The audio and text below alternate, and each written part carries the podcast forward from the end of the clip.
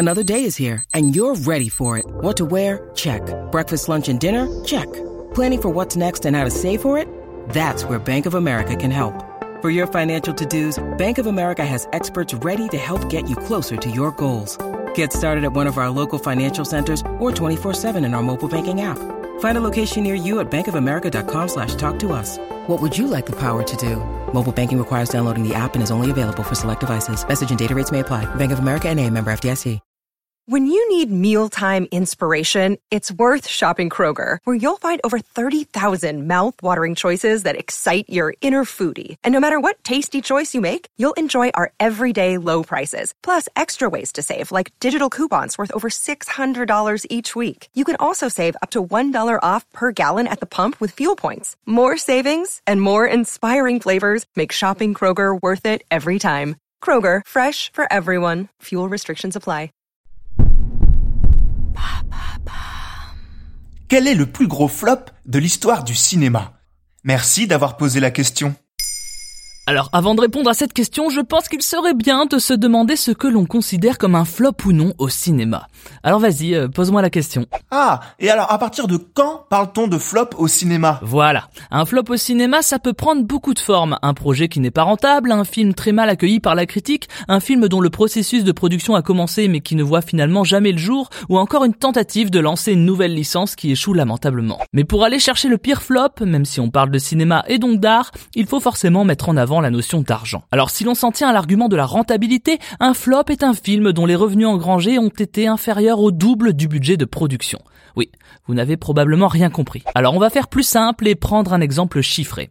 Admettons qu'un film coûte 10 millions de dollars à produire. Pour être rentable, il doit rapporter au moins 20 millions de dollars. D'ailleurs aux États-Unis, il existe un terme pour parler d'un fiasco au cinéma, on appelle ça un box-office bomb. Ça fait peur, hein Et donc, c'est quoi le plus gros flop de l'histoire du cinéma? Ah oui, c'est vrai, c'était ça la question de base. Eh bien, ça diffère selon les sources, car au-delà du budget de production, il y a un autre budget important, le budget de promotion. En gros, l'argent qui est dépensé pour faire de la pub autour du film. Or, cette info est rarement, voire jamais communiquée par les sociétés de production, il faut donc l'estimer. Alors oui, avant de vous donner le titre du plus gros bid, il convient de dire qu'une autre info intervient pour faire un classement des bids, c'est l'inflation.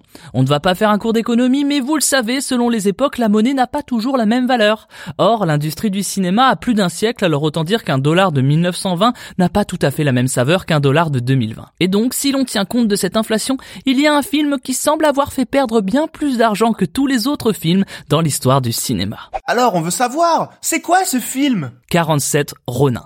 Voilà.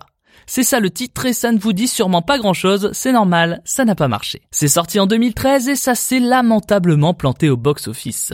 Et pourtant au casting il y avait du beau monde, hein, notamment un certain Keanu Reeves. Ça raconte l'histoire de 47 samouraïs qui veulent venger la mort de leur maître et ça a fait perdre l'équivalent de presque 160 millions de dollars. Mais pourquoi ça a pas marché? C'est souvent difficile de répondre à cette question car certains films ne fonctionnent pas du tout, mais ne vont pas jusqu'à se planter à ce point. Pour celui-ci, parmi les causes de son échec, on évoque souvent l'inexpérience de son réalisateur, Karl Rinch, qui signala son premier et donc assez logiquement son dernier long métrage. Et quand on a peu d'expérience et qu'on est à la tête d'un tel projet, le résultat peut être explosif. Oui, on rappelle que le film a un budget de production pas loin des 200 millions de dollars. De plus, Rinch voulait faire un authentique film de samouraï, quand Universal, de son côté, voulait un film plus mainstream. Cette mésentente sur l'objet final a donc rendu le tournage chaotique avec un script sans cesse retravaillé, même au beau milieu du tournage. Mais rassurez-vous, vous pouvez encore les choses car souvent, dans les calculs, on arrête le succès ou l'échec d'un film à son exploitation en salle.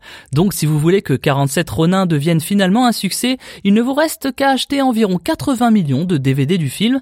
Ça en fera peut-être pas une énorme réussite, mais ça épongera un peu les dettes, quoi.